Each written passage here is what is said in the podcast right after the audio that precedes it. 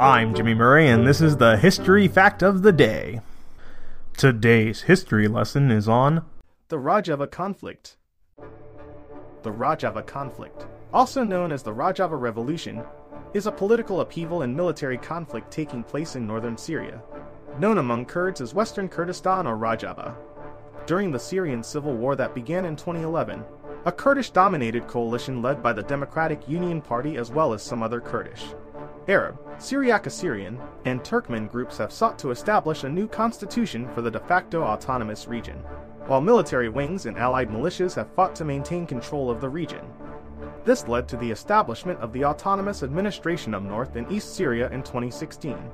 Supporters of the North and East Syria state that the events constitute a social revolution with a prominent role played by women both on the battlefield and within the newly formed political system as well as the implementation of democratic confederalism, a form of libertarian socialism that emphasizes decentralization, gender equality, and the need for local governance through direct democracy.